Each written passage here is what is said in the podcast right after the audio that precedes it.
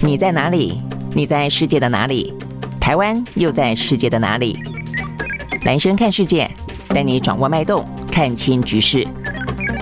找到相对位置，定位自己的坐标。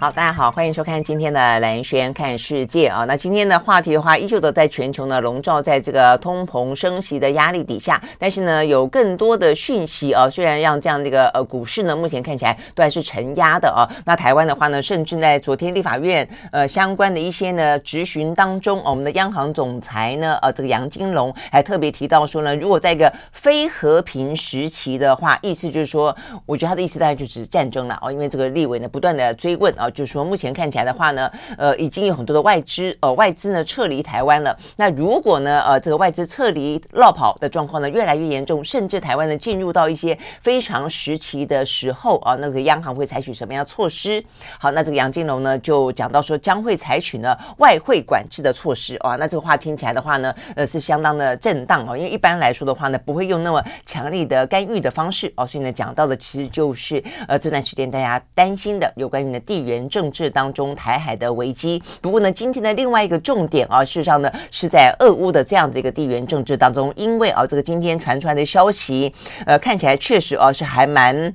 蛮震撼的哦，那就是呢，北溪一号跟北溪二号呢都传出呢，呃，总共加起来有三个地方不明的神秘的泄漏状况，就是说呢，天然气在海底呢，呃，这个有一个泄漏的情形，那到底是遭到呢人为的破坏，呃，比方说乌克兰就说呢，这是俄罗斯所进行的恐怖攻击，那或是呢还有任何的一个呃技术上的状况导致了这个气体的泄漏，那不管是呢，呃，这个就俄乌战争就就能源危机本身来说的话呢，这雪上加霜。更重要的地方在于说，它也会影响到呢往来的海上船只的安全性啊。我想这个部分的话呢，可能替呃这整个的俄乌战争也是陆地上的战争之外，海底下的气呃天然气的气管啊这个呃泄漏这件事情的话呢，又呃在今天出现了一个新的呃这个可能的状况。那再来的话呢，就是呢俄罗斯在乌克兰的占领地这个地方呢进行了公投，四项公投当中，他们宣。宣称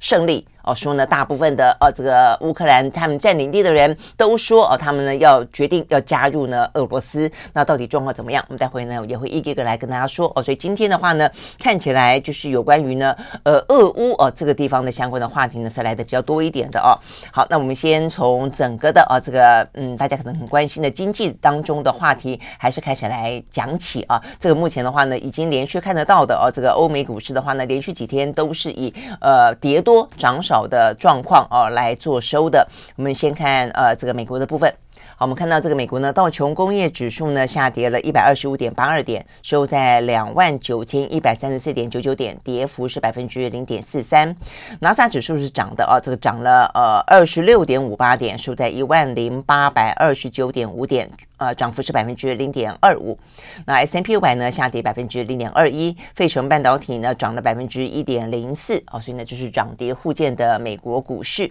那欧洲的话呢，三大指数目前也还是都是下跌的。德国呢跌了百分之零点七二，英国跌了百分之零点五二，另外呢，法国也跌了百分之零点二七。那开盘中的这个台湾的股市啊，目前看起来的话呢，一一开始的话呢，呃，有小小的哦这个收红，但是呢，马上就涌现了卖压哦，所以到目前为止的话呢，跌了三百一十四点八九点哦，所以呢，这个跌幅。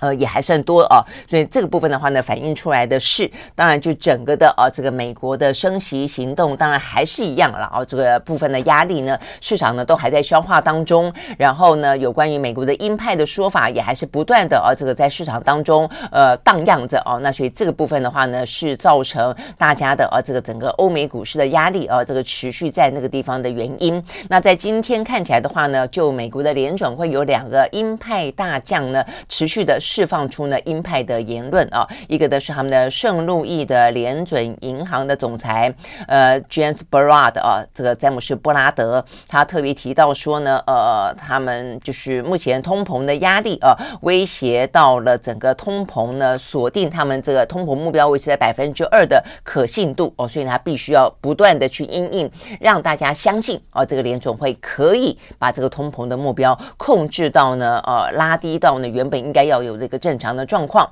那另外的话呢，明里亚波里的呃这个联准银行的总裁他也说，他认为呢联准会需要持续的紧缩政策，一直到令人有信服的证据证明出通膨已经有明确的在下降为止。哦，所以呢这个话也是讲的非常的。呃，坚定啊！不过今天的话呢，就市场上面来说呢，迎来了呃非常罕见的啊这个鸽派的言论，就是美国的芝加哥联准银行的总裁啊，呃 Charles Evans 啊，他的说法是说呢，他认为了啊，这个目前升息的速度如此之快，呃，可能会让呢这个联准会比较难去准确的评估他采取的每一个措施，呃，所造成的一些呢可能的修正的效应。意思就是，如果说你呃，升息，然后有效果，是不是应该静待市场一段时间啊，让它这个效果浮现，然后再去评估接下来呢，应该要要不要啊？这个接下来呢，呃，这个持续的激进升息，但是意思就是现在那么快速的啊，呃，这个等于是一波一波啊，紧接着的啊，这个激进升息，这样的话根本就没有机会去评估到底呢所采取的措施手段啊，到底发挥了什么样效果。啊，所以意思好像就是应该要缓一缓，呃，就算要升息，这个升息的脚步哦，可能也可以稍微的慢一点啊。这个是目前唯一看起来呢，呃，在这个美国的说法当中哦，有比较的呃鸽派的说法。好，但是呢，呃，就目前整个来看的话呢，还是啊这个以升息为主要比较多的哦这样的一个气氛哦，所以呢，市场我刚刚讲到就还在呃承受这样的一个相当的压力当中。那事实上呢，对台湾来说，不只是美国的升息压力了，呃，这段时间当然就非常重要的地方。在于说呢，到底台海承受了多少的属于美中的啊这样的一个呃紧绷角力状况当中，半导体的呃这个夹在两强当中的压力。那再来的话呢，就是台海之间到底呢有什么样子的呃这个未来是不是呢有可见的啊呃战争发生这样的危机？啊，目前来说的话呢，这个多重的状况呢都在的台海上空，也因此啊，这个在昨天看到的立法院里面呢，就针对啊这个外资不断的撤离台湾这件事情。来询问了央行的总裁呢，呃，杨金龙。好，那这个呃，在对答当中，我觉得当然这个媒体当然都用非常呃这个比较呃耸动的或者抓到比较呃这个嗯。呃，比较重重点的啊，这个话去做报道了啊，所以意思就是说呢，比方说这个呃，如果说我们为了要稳我们的汇率的话呢，拿出这个管制外汇的大刀的话呢，是不是哦有点拿拿大刀哦，这个去杀小鸟啊，这个整个的作用力会会太猛。好，但是重点在于说，我觉得要看啊，这个立委们怎么问啦。曾经担任过金管会主委的啊，这个曾铭宗昨天的问法是说呢，目前看起来啊，这个呃外资哦已经呃算是蛮大幅度的啊，这个撤离台湾。如果未来两岸的局势呢更加的紧绷的话，情势升温的话哦，到底哦会是什么样的一个阴影？所以意思就是说呢，他给了几个假设了啊，就是说如果说呃外资大规模的撤离了一千。千亿元美金以上的话，甚至呢，如果撤出了五千亿美金以上的话，那么央行呢会采取什么样的措施？那因为五千亿美金的话呢，已经是我们呢整个的。呃，外汇啊，已经是我们的整个的呃，我们外汇存底啊，国安基金的总额就是五千亿元哦。但是我们的呃这个金额部分的话呢，在过去的话采取了相当多的支应。那如果说我们的国安基金是五千亿元的话，你就算通通下去的话，万一它逃离的呃这个金额更高，那根本是没有办法支应啊。因为在这样子的一个询答当中，呃，我们的。央行第一步回应的是说，我们会用呃国安基金的方式进场护盘。那这个曾明忠就问说，如果外资逃离的更多的话，那么根本呃这个国安基金护盘就不够嘛？哦，那所以你会采取什么样子更有利的措施更有效的工具。好，那这个时候啊，这个杨金龙就回答说，如果万一出现大量的资金撤离，那这个撤离的状况是到了非和平时期的时候，而央行已经无法控制的时候的话，那么将会采取呢外资的管制。好，那这个外资的管制意思就是说，你可能不准资金汇出了啦，到这样的一个严重的程度啊。那所以呢，这个话一出来之后呢，在今天。呃，相关的这个财经媒体当中就大幅度的报道，呃，因为呢，他们形容说这几乎有点像是打开了潘朵拉的盒子，因为呢，一般的啊，这个比较民主的国家、比较自由的市场，不会动辄采取呢这么强力的干预措施来进行外汇的管制。呃，这个曾经有过的说法当中的话呢，也不会是在呃一九九七年就金融风暴那个时候，本来一度有讲到说可能会采取呢这个外汇管制的呃做法。法来干预整个的市场，但是说归说，呃，那个时候的话呢，也并没有真正的啊，这个采取这样的一个呃措施。那所以呢，在这个亚洲金融风暴的时候都没有这样子做了。现在呢，讲到了这个外汇管制啊这几个字眼，呃，这个当然市场当中就会特别的紧绷啊。不过呢，我要特别强调，就是说，事实上在整个昨天立法院的询答当中哦，是有一些前提存在的。这个前提啊，我觉得是大家尽可能的，尤其我们的政府啦，就是避免用。用到战争两个字啊，呃，可能要整整个尽量压低啊，目前可能的这种风险的因子。但是我坦白说，我觉得当全世界都在讨论有关于台海危机的时候，呃，我觉得我们的政府也也不应该呃过度的去用呃文字的部分去粉饰太平了啊。就是说，如果真的发生战争，我们确实本来就应该要做好各式各样的准备嘛啊。所以我觉得当立委这样问的时候。呃，我们政府呢也应该确实要告诉大家说呢，我们是怎么样的进行沙盘推演，我们是不是有沙盘推演？哦，那只是说这样说了之后，大家也不过不用过度的惊慌，因为它的前提是在于说，如果真正台海出现了非和平的状况，也就是战争状况了啦，哦，那这个央行已经没有办法控制了，呃，整个的局面呢，就算国安基基金的五千亿进出也没有办法啊能够掌控的话，那么。哦，将会呢采取呢外汇管制、外外汇管制的措施。OK，好，那这个部分的话呢，是在今天啊看到呢，在台湾的一些相关的啊这些市场当中讨论还蛮多的哦。那当然这边讲到说一些。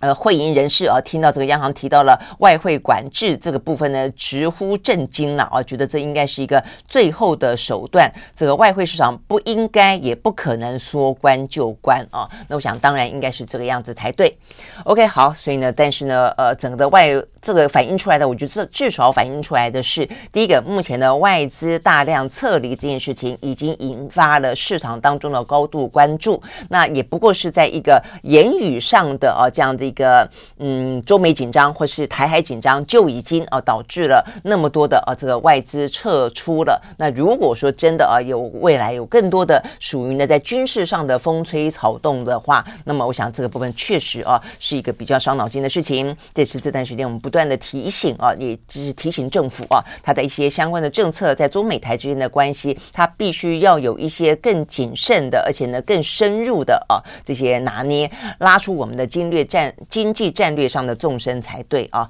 OK，好，所以呢，这边讲到的是。啊，有关于经济部分啊，在台湾啊，这个昨天立法院里面的相关的询答。那另外一个的话呢，目前也力图求稳的呢，就是中国大陆。那中国大陆的话呢，是完全另外一个原因啊，它是因为二十大的关系。好，所以呢，在这个二十大之前，不但是呢疫情部分的话呢，还是强制性的清零啊，这个手段呢，防疫的措施，呃，虽然已经比起先前呃动辄封城相对来说比较放松一点了，但是呢，在二十大之前还。是不敢轻忽。那除了这个疫情的关系之外啊，还有呢要稳股市啊，所以这边的话呢是讲到路透社啊，这个昨天报道，他们引述呢消息人士指出啊，因为呢在十月十六号二十大呢正要正式的登场啊，所以呢大陆官方透过了电话的方式啊，向这个境内的基金。券商下达了窗口的指导哦，要求呢，在二十大之前跟二十大期间，要协助维持呢股汇市的稳定，避免呢大规模的抛售股票，防止呢大规模的呃大买大卖啦啊，这个等等异常交易。好，但是呢，目前看起来的话呢，呃，中国大陆方面是否认的啦，他们这个证券。呃这个证券相关的单位说呢，这并不是事实，他们并没有下达任何的指导。不过呢，呃，如果说希望能够求稳啊，这个部分是可以理解的啊。所以我看这个媒体报道也不只是在疫情当中希望尽可能清零，在股汇市啊这个经济的层面希望尽量的求稳啊。另外的话呢，他们在呃在治安部分的话呢，在六月多已经开始进行了一场叫做百日行动啊。这个百日行动的话呢，就是要求社会面呃什么杀人啦、伤害啦、抢劫啦、强奸啦、放火等等啊，呃都呃想办法让他呢是处于一个呢严打的状况。所以呢说，在过去的一百天之内，已经破获了刑案的案件啊，有六十四万多起，抓了违法的罪犯啊，大概有一百四十三万多人。好，那这个哇，这个数字很吓人啊。嗯，OK，好，那所以呢，如果是维稳就抓那么多人，显然的，平常如果不维稳的时候，这个犯罪的。呃，这个比例哦，真的还蛮高的。那他们呢，呃，强调说是为了党的二十大的安保维稳工作，要奠定坚实的基础。好，那除了呢，呃，这个在在大陆哦之外，呃，香港也是一样。香港的话呢，也是针对二十大啊，甚至还包括十一是他们的国庆日啊，这个十一长假也特别呢，呃，他们的保安局长啊，这个邓炳强还特别警告说，他们呢会以高规格的七千到八千的警力来动员。以维持十一呃的这个重要庆典啊，这个重要长假的来临，说任何人不得利用特别的日子进行港独或台独危害国家安全的活动。OK，好，所以总之看起来呢，目前嗯，因为二十大啊，这个包括他们的国庆日啊即将到来，现在呢，呃，所有的部分啊，各个层面的话呢，维稳啊这样的一个非常紧绷的气氛的话呢，事实上是存在着的。OK，好，所以呢，这个部分呢是讲到，呃，顺道讲到中国大陆。不过中国大陆呢，即便在呃，因为在这样的一个局面底下，哦，所以我们也看到呢，在今天有一个数字是世界银行啊，这个世界银行的话呢，呃，这个昨天的话，我们看到的是呃亚呃这个嗯 OECD 啊，他们公布的这个全球的经济成长率的一些下修。那今天的话呢，这个世界银行特别看到的部分啊，这个华尔街日报的报道是特别把中国大陆，因为我们昨天讲到了 OECD。啊，呃，在针对全球的经济的成长率的下修当中，其实中国大陆明年的状况，今年是不怎么样了啊。这个明年的状况的话呢，是相对来说比较好的。嗯，是说呢，今年可能是百分之三点三嘛，啊，这个经济成长率。说到了明年的话呢，可能会有百分之四点七。好，但是呢，显然的，对于今年中国大陆的经济成长率，世界银行并没有像呃这个 OECD 这么的看好啊。那事实上呢，还有再次的下修，他把他先前的下修从本来的预期百分之四点。点三下调到了百分之二点八，那所以他再次的强调的分析，也还是因为呢动态清零的抗抗疫政策哦，还包括了中国的房地产的困境，拖累了他们的经济发展。OK，好，所以呢这个部分呢是讲到。跟这个呃中国的经济有关的话题，而且他们说呢，呃这样子的一个下调了对中国大陆经济呃成长率的预期，算是第一次啊看到呢这个东南亚的国家啊，他们说呢这是从一九九零年代以来东南亚的经济成长率首度高过于中国大陆。好，所以等于是中国大陆今年的经济啊呃放缓的哦、还蛮剧烈的。OK，好，所以呢这个部分是讲到。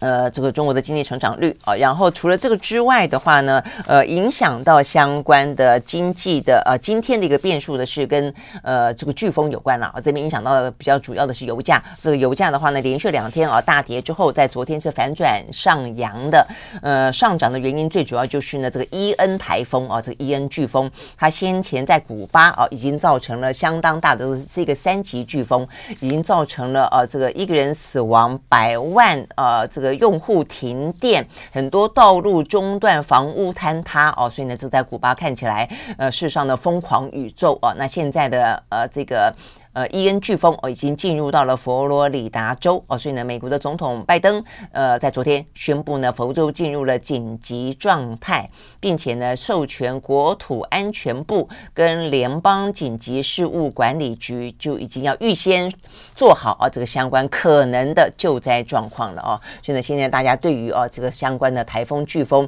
都变得有点严阵以待哦，因为呢，这个极端气候的关系，让所有的气候的状况都被被相当程度的放大。嗯、如果你过去的雨哦，就比雨来的更大；过去的风就这个风势更大；过去的干旱，这干旱就更加的成灾啊、哦，等等的状况。好，所以呢，这边我们也看到这个美国的财政部长耶伦。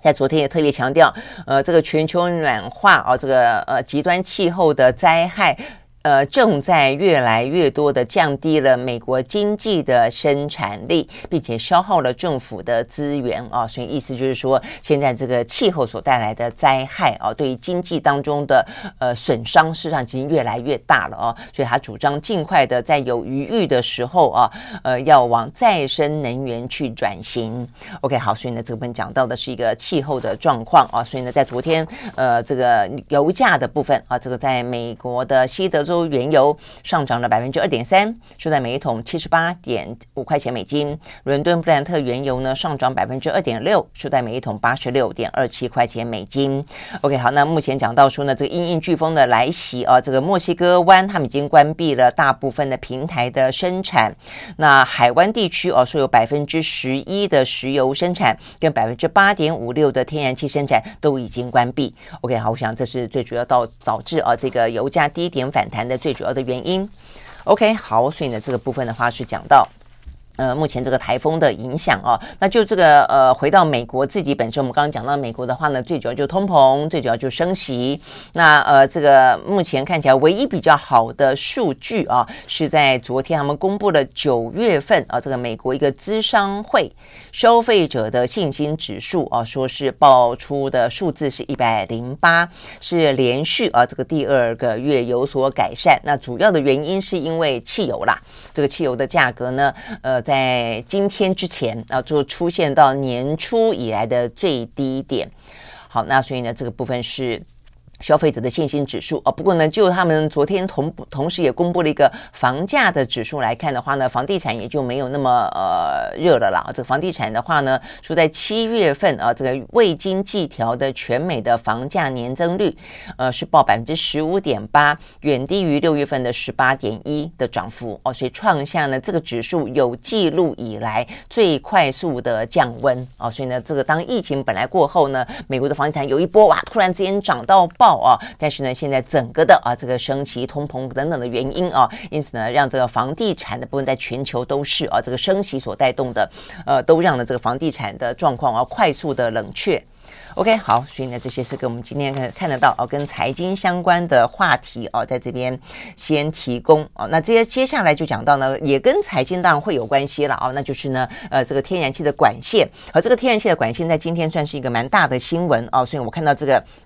国际的媒体啊，包括这个《纽约时报》啦、《华尔街日报》啦、《华盛顿邮报》啦，都在大幅度的报道这个新闻呢。因为呢，呃，他们发现了北溪管呃管线，就是北溪一号跟北溪二号啊，呃，都在昨天啊，等于是在。呃，昨天他们呃欧美的时间啊、突然之间的话呢，发生了两条管线三个地方呢出现了漏气的状况。好，那这个漏气的状况呢，突然之间呃说三个泄漏点。那这个欧洲相关的部门说，他们目前不清楚是什么原因呢导致了这方面的泄漏。那德国的能源监管机构说，正在呢积极的了解当中。因为这个部分的话呢，如果说天然气泄漏的话，其实呢影响最大的就是靠这个天然气。气管线最多的德国，所以德国当然是非非非常关心了啊。但是呢，我们也要特别强调的是，呃，因为这两条关系呃管线，因为俄乌战争的关系，都已经没有在供气了了啊。呃，这个北溪二号等于是才新建没多久，本来是一个俄德之间的美事一桩啊，但是都呃因为呢呃俄罗斯侵略了乌克兰的关系，所以呢他们这边就没有去启动它。那这个北溪一号的话呢，是呃过去一段时间。俄罗斯不断的用这个维修之名啊，这个行断气之实，所以现在的话呢，呃，也降到一个相当程度了啊。那所以呢，这两个就是说本来都已经是相当的没有在运作了啊。这北溪一号还是有一些，但是呢，也是比起过去来说少非常多啊。所以呢，在这个状况底下的话呢，呃，突然之间泄泄气。嗯，就是说没有造成原本如果是满载的状况泄气的话，那当然对于这个呃天然气的供应会造成更大的伤害。但相对来说，现在没有那么大的伤害。但是呃，如果说呃持续的泄漏，那当然它可能更有理由说，那接下来呃连仅存的一些呢天然气的供应可能都没有办法了，这也可能会是一个了哦。但是因为现在北溪一号呃维修输在维修，维修之后也没有再恢复供应嘛哦，所以呢这个就供应天然气本身来说的话。呃，在眼前啊，当下其实并没有太大的呃，造成太大更严重的危机。但是对于未来的话呢，会不会成为一个理由？那也就顺理成章的不再供气。我想这是要关心的一个。那再一个的话呢，就是这个海底的泄漏的出来的这些天然气啊，目前看起来其实他们非常担心的，包括像是呃瑞典啊，还包括了像是丹麦，他们紧急呢在呃通报的都是要求呢附近作业的船只。远离呃泄漏天然气的部分哦，因为他们担心呃这个部分的话呢，可能会呃事实上在海底可能是有爆炸哦这样的状况。那这个爆炸的话呢，就担心哦可能会造成了附近往来的船只呃有这个造成任何的伤害哦。所以目前的话呢，包括丹麦啊，包括呢这个瑞典都宣布哦这样子的一个呃船只呃有一个。安全的范围，而在这个安全的范围之内，不要靠近。OK，好，那所以呢，因为。呃，这个目前看起来呢，这个天然气经过的地方应该是比较靠近丹麦跟瑞典的哦，所以他们在昨天晚上分别都召开记者会啊，来说明这个相关的状况。所以一个就是提醒附近呢，这个船只呃行进的时候要特别注意啊，要远离啊这样的一个呃漏气的地方。第二个，他们说他们进行初步的调查，呃，怀疑啊是遭到人为的破坏导致漏气啊。呃，这边包括像丹麦啊的丹麦总理说。经过政府调查，两条管线漏气据信是遭到蓄意的破坏，并非意外所造成，而且有发生爆炸的痕迹。好，这是丹麦的说法。那瑞典啊，这个的总理呢，安德森他也这样子说，他说呢，这个管线应该是人为的破坏，但是他认为这并不是针对瑞典而来啊，意思就是说他可能另有图谋啦。如果说是一个人为破坏的话，呃，可能是另另有图谋。那目前的话。那瑞典的国防部已经让海军呃严阵以待，呃准备去支援因应这个突发的状况。说国防军也做了相关的一些应呃应变的措施，虽然还没有把这次破坏定位为战争的行为，但他们认为在这样的一个气氛底下，目前发生这样的一个事故并不正常。那我想他这个。呃，这个气氛底下指的应该就是俄乌战争了啊，所以呢，呃，在目前看起来，呃，瑞典跟丹麦虽然都已经直指不是一个天呃自然的意外，而是一个人为的破坏啊，呃，可能也跟整个的呃目前的呃这个情势呃区域情势有关，但是唯一的就是乌克兰直接点名，他们认为呢，这个呃北溪管路的漏。漏突然之间啊，神秘的漏气事件应该是俄罗斯发动恐怖攻击所造成的。好，所以呢，这个是呃目前呢呃俄罗斯的说法啊。这个目前这个是呃他们的总统顾问啊，叫波多利亚哥啊，他在 Twitter 当中发文，他说呢，这个北溪一号大规模的天然气的外泄是由俄罗斯方面所策划的恐攻所造成，这也是一个对。欧洲联盟的侵略行为啊，所以他话，呃，但他当然没有讲出太多的证据啦。然后我想，对于乌克兰来说，你可以理解他为什么这样指控啊。不过确实，在这个状况底下，突然之间发生这个事情是蛮诡异的啦。啊。如果说，呃，我想要用要要要去进一步的调查了啊。但是如果你要讲说有这样的一个动机的，那当然大家可能会比较直指目前呢正在呃。持续进行中的俄乌战争当中的俄方，好，那除了有关于呢这个漏气哦，跟可能有一个爆炸的迹象之外，我看到这边啊，这个丹麦跟瑞典的地震专家一开始是这个地震专家所测到的，因为他们说这个漏气的海域呢出现了强烈的呃这个爆炸，他们说有代表地震的这个呃线性图突然之间拉高。哦，所以呢，他们就发现突然间拉高之后啊，两度啊，就发现拉高，然后的话呢，哦，所以可能就有两次的可能爆炸，然后呢，拉高之后的话呢，就发现了北溪一号跟北溪二号的输线管的管路突然之间压力大幅度的下降，就代表就是气就外泄了嘛，哦，OK，好，所以呢是这样子。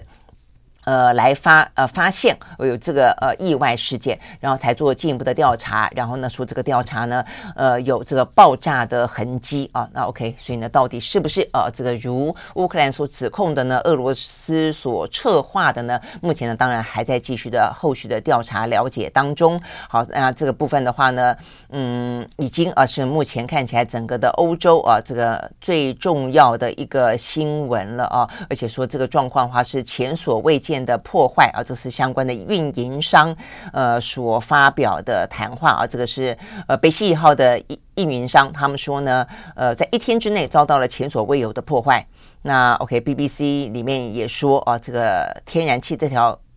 这两条管线一直都是俄罗斯跟欧洲之间的冲突的热点啊，所以呢，不论如何啊，这个。都会是值得注意的事情。不过呢，BBC 也强调，它不会对欧洲天然气的供应造成立即的影响，因为两条管线已经陷入了停运的状态，就是一开始我讲到的哦。OK，好，所以呢，这个部分是目前看起来呢比较紧急的状况。那另外的话呢，新加坡的联合早报呃也针对这个事情报道，他说呢，丹麦当局呢目前呢已经限制了船只在事故的五海里的半径之内啊这个进行航行。好，那俄罗斯方面的话呢，呃也有一些回应了，他们。说呢，呃，这个是他们的总统秘书说，目前不能够排除任何的状况，但他们否认哦，是俄罗斯所为。OK，好，所以呢，这个部分的话呢，呃，可能就是接下来呃，真正要入冬的呃，欧洲会真的紧张了啊，因为呢，这个天然气的管线啊，第一个当然遭遭到破坏是谁破坏的，凶手是谁，这个部分要查，是不是跟俄乌俄乌战争有关？那再一个就是说，那现在漏气了，那它还可以继续供气吗？那我接下来的冬天是不是真的也就是形同要完全断气了呢？OK，我想这个事情的影响层面啊还蛮大的，不管从从军事的呃角度来看，从这个地缘政治的角度来看，或者从呃目前欧洲已经面临到非常前所未有的挑战的能源危机来看，我想都是重要的啊。OK，好，所以呢这个部分是有关于。北溪一号跟二号两条管线呢，出现了三处啊爆炸式的呃神秘泄气事件啊，目前最新的发展。好，那这个部分的话呢，当然还有另外大家都觉得哦、很呃推断推断当中觉得非常的可能性的原因，当然也就在于俄罗斯对于乌克兰的呃各个方面的行为啊，都还是没有放松。呃，这部分的话呢，除了军事的行动之外，还包括了公投。好，所以我们刚才讲到了，在今天啊，这个相关的公投的结果呢，陆陆续续出来了啊。那这个公投的部分，他们是呃经过了五天的公投啊。那这五天的公投。呃，结果出来哦，我来看哈，这个相关的数字。好，这个呃，在昨天啊，这个是这个讯息都是在昨天晚间啊，这个最新的是俄罗斯通讯社啊，他们就引述了四个地方哦，公投的结果。四个地方的话呢，就分分别是呢，这个顿内茨克、卢甘斯克，还有南边的赫松，还有呢那个就是最大的欧洲的呃这个核电厂。呃，就是波扎波罗热啊，这个四个地方进行公投，好，他们公投的主题就是要不要入俄啊，这叫入俄公投。好，那这个。公投结果呢？昨天陆陆续续的呃开票，目前还没有完全开出来了。我刚看到的他们的开票的呃幅度啊，在昨天的话呢，截稿之前大概有那种百分之十几的、二十几的、三十几的，大概是这个样子。好，但是呢，就俄罗斯的说法当中啊，这开票出来的话呢，几乎呢呃都有百分之八九十哦，都是要支持呢入俄公投啊。那比方说这边讲到扎波罗热啊，说已经开票的结果出来呢，这个扎波罗热支。持呢要加入哦，这个俄罗斯的高达了百分之九十三点一一，那这个赫尔松的话呢也有百分之八十七点零五，那顿内兹克更不用说了，百分之九十九点二三都说要加入俄罗斯，卢甘斯克呢有百分之九十八点四二。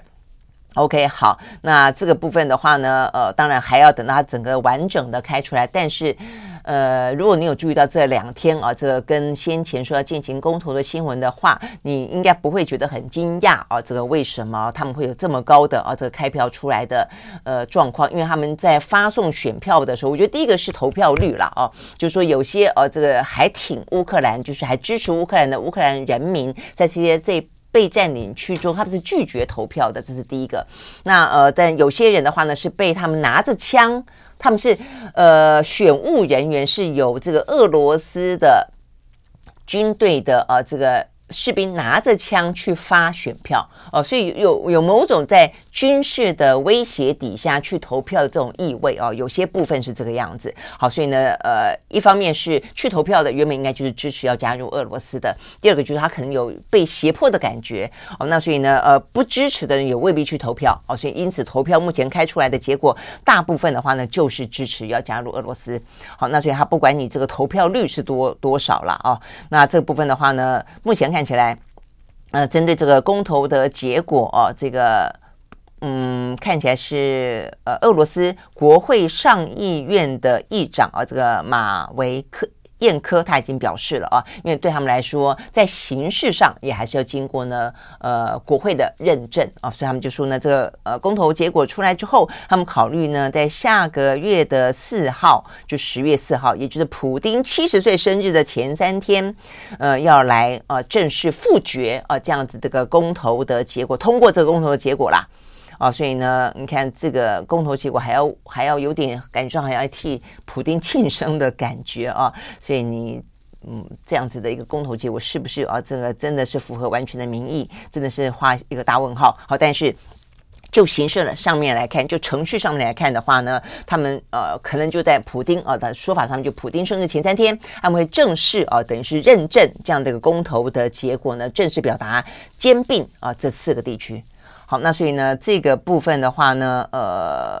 当然对西方世界国家来看的话呢，也表达了他们的说法啊。这个对于初步的公投结果啊，这个美国美国的呃国务卿布林肯告诉记者说，他们跟很多西方国家的态度都一样，非常明白的表达不会啊，这个绝对不会承认俄罗斯兼并啊这个乌克兰的领土。好，那所以这个部分，他们说呢，如果说呃，俄罗斯真的啊，等于是要正式占领这些土地的话，嗯，美国会让俄罗斯为这项公投迅速付出额外的惨痛的代价。那不只是美国这样子说啊，这个包括法国也表示这个公投是个幌子，会招致到更多的制裁。呃，NATO 就是北大西洋公约组织的秘书长也说，这是一个公然违反国际法的假公投等等啊。那泽伦斯基不用说了，他说已经跟啊这个北约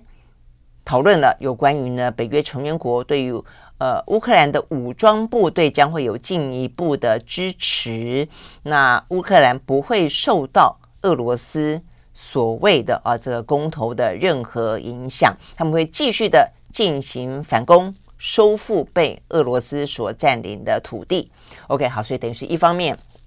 乌克兰继续的反攻，那但是俄罗斯呢，呃，目前看起来在。乌克兰的反攻底下，他们是吃了不少败仗了哦，所以他们等于是用一个所谓人民的意志这个方式，公投的结果，想要去阻挡这个乌克兰的反攻啊，所以还用这个方法。OK，好，那所以呢，这样子一个嗯公投的结果，他们会呃俄罗斯会用什么样的一个政府的方式哦？我想他可能就会宣布兼并。那兼并完了以后，到底西方世界怎么办？我觉得坦白讲哦，我觉得也还蛮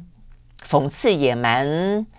蛮棘手的了啊！你说像当初二零一四年他们占领了克里米亚，他们后来呢用军事占领之后，他们也用公投的方式去做他所谓的认证。那所以现在实质上，俄罗斯已经占领了克里米亚。那西方世界说不承认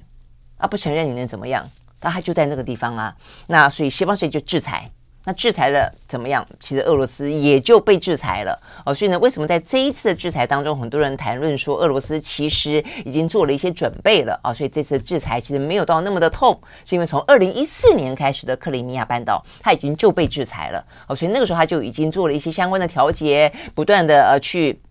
降低啊，这个西方的经济制裁对他们所造成的影响啊，所以到目前为止是这个样子啊。那所以呢，你说接下来如果俄罗斯真的宣布他们兼并了这四个地方，而且我觉得很特别的地方在于说，他这个兼并还不是原本说的乌东这两个地方而已，哎，不是只有顿内茨克跟卢甘斯克，他还针对赫尔松南部的这个黑海的重镇，这个大的啊，这个这个地方啊，这个重要的啊，这个等于是战略重地啊，这个赫尔松，还针对呢另外一个是我们刚讲。扎波罗热啊，是一个乌呃乌克兰等于是全欧洲最大的一个核电厂，也就是当初就一个战略性的呃策略性的攻占来说，俄罗斯攻占了这么一个核电厂，所以呢，跟乌克兰的呃这个军队在这个地方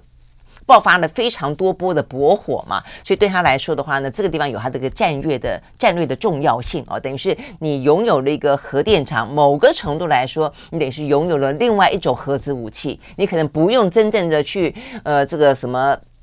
丢什么核子啊？这个发动什么核子攻击？只要让这个核电厂成为一个不定不定时的炸弹一般的存在，实际上就会造成相当程度的一个威吓的力量啊。所以我觉得赫尔松哦，跟这个扎波罗热也被他列入占领当中的公投。入俄公投的呃、啊、这个范围是很值得，就有他的一些政治上的目的，跟他实质上的一个军事战略的目的的啦哦。OK，好，所以呢，针对这个部分的话呢，西方世界除了口头上的谴责、表示不承认，呃之外，还能够有什么呢？我想这个部分是比较呃伤脑筋的部分了啊。那我们目前看得到呢，这个《华尔街日报》最新的报道是说呢，美欧打算对俄罗斯进行更进一步的呃更增加哦更多的一些制裁。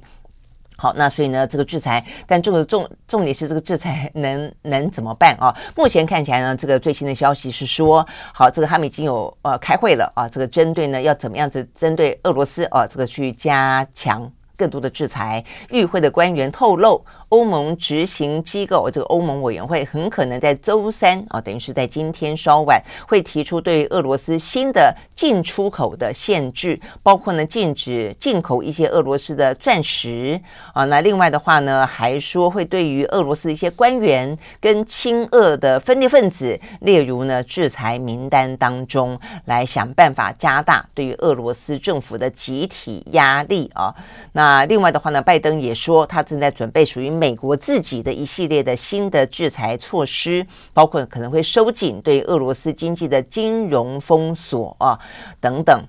呃，OK，好，那我想可能就要等到他们这个呃详细的内容出来啊，看看到底啊对于俄罗斯的实质伤害能够有多大啊。那如果说也不过就是。增增减减的话啊，你说能够阻止呃俄罗斯片面占领啊这个这些地方吗？我看也真的是还蛮难的哦。好，所以呢，等于是这方面的拉锯啊，等于是在持续啊。有关于呢，俄俄罗斯等于是复制了二零一四年啊占领克里米亚的手段，目前呢正在占领乌东乌南的土地当中。好，那对于乌克兰。对于西方世界来说，能够怎么办？我想这个部分呢是，呃，目前哦，包括未来这段时间哦，包括我们刚刚讲到十月四号，俄罗斯可能就要呃宣布哦，等于是正式兼并这些土地嘛，哦，到底呢这个西方的制裁这一两天可能会宣布，呃，能够发挥多少的作用？我想呢这个是。我们可以来继续关注的。OK，好，那最后的话呢，话题回到啊这个台海地区了，那就是呢，目前因为安倍国葬的关系啊，所以呢，呃，搭起了一个呢外交上的一个呢地缘政治上的舞台哦，所以这个部分的焦点就是台海了。好，所以呢，呃，贺锦丽呢，她就是呃，除了哦跟这个岸田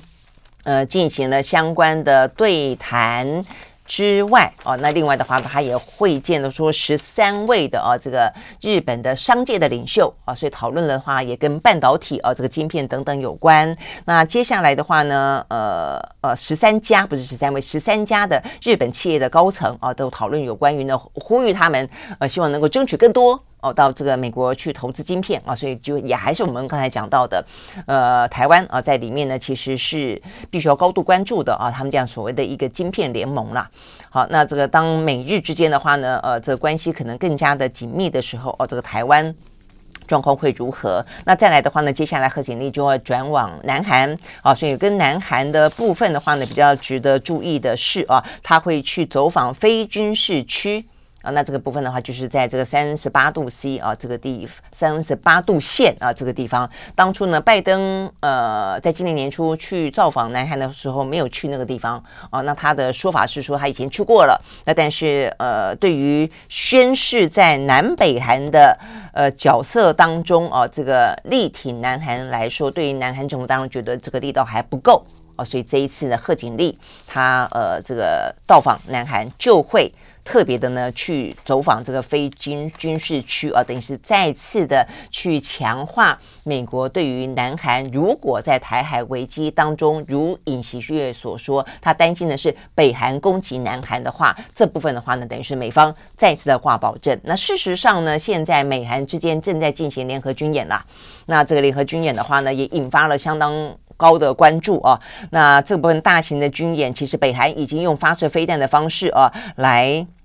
呃，这个警告了啊，这个是在昨天啊，这个的讯息嘛。那除了这个之外的话呢，我看到这个相关的消息还包括中国大陆啊，这个中国大陆因为美韩的联合军演，其实一方面是针对朝鲜，二方面的话呢就是针对呃中国大陆嘛啊。那所以中国大陆的话呢也因应啊这个美韩的联合军演，它在中国的相关海域，我想应该是东海这个地方啊，他们也宣布了辽宁舰的航母歼十五的舰载机啊，这个飞机。贴近疑似美军的一个呃这个导弹驱逐舰飞行的画面啊，这两天呢公布的哦，所以看起来呢，目前在朝鲜半岛当中哦，也是我们在谈论的有关于整个的东北亚的部分。如果台海呃有危机的时候，会不会呢整个状况啊呃有北韩的趁势啊也来进行发动攻击，也因此呢，在东北亚朝鲜半岛当中也是另外一个可能的热区。好，所以呢这个部分的话呢，看到啊在在安倍。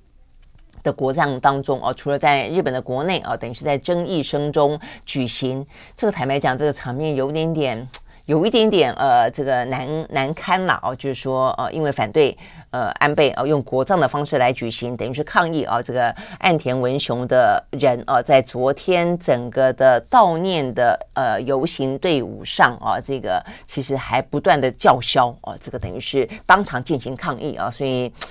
呃，对于岸田文雄来说，本来像是要去推崇啊这个安倍的贡献，就没想到呢，反而让安倍的这个国葬啊蒙上这一层最后一段路啊走的其实并不是啊这么的安稳。好，那所以呢，当然啊，这个对于日本啊这个的相关的。讨论来说，也觉得这个岸田文雄似乎呢，在政治的算盘当中有点失算了。好，但不论如何啊，这个部分讨论的是有关于呢这个东北亚的啊这个安全部分，台湾、日本、韩国啊，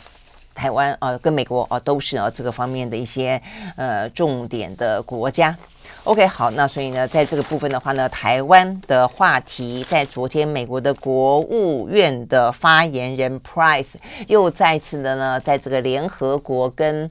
嗯，这个拜登啊，有关于协防台湾的谈话当中，又后续的啊，又补了很一些相关的谈话了。但是我觉得，呃，等于是美国的立场越讲啊，这个在某种战略模糊当中，也开始讲得越来越清楚了啊。那这个最新的话，大家稍微听一下，我觉得还蛮重要的啊。那当然，这对中方来说会觉得不爱听了啊。这个话呢，跟先前的呃二七五八号决议是有有关系的啊。就是说，先前不是呃日。美呃，中国大陆的外交部长王毅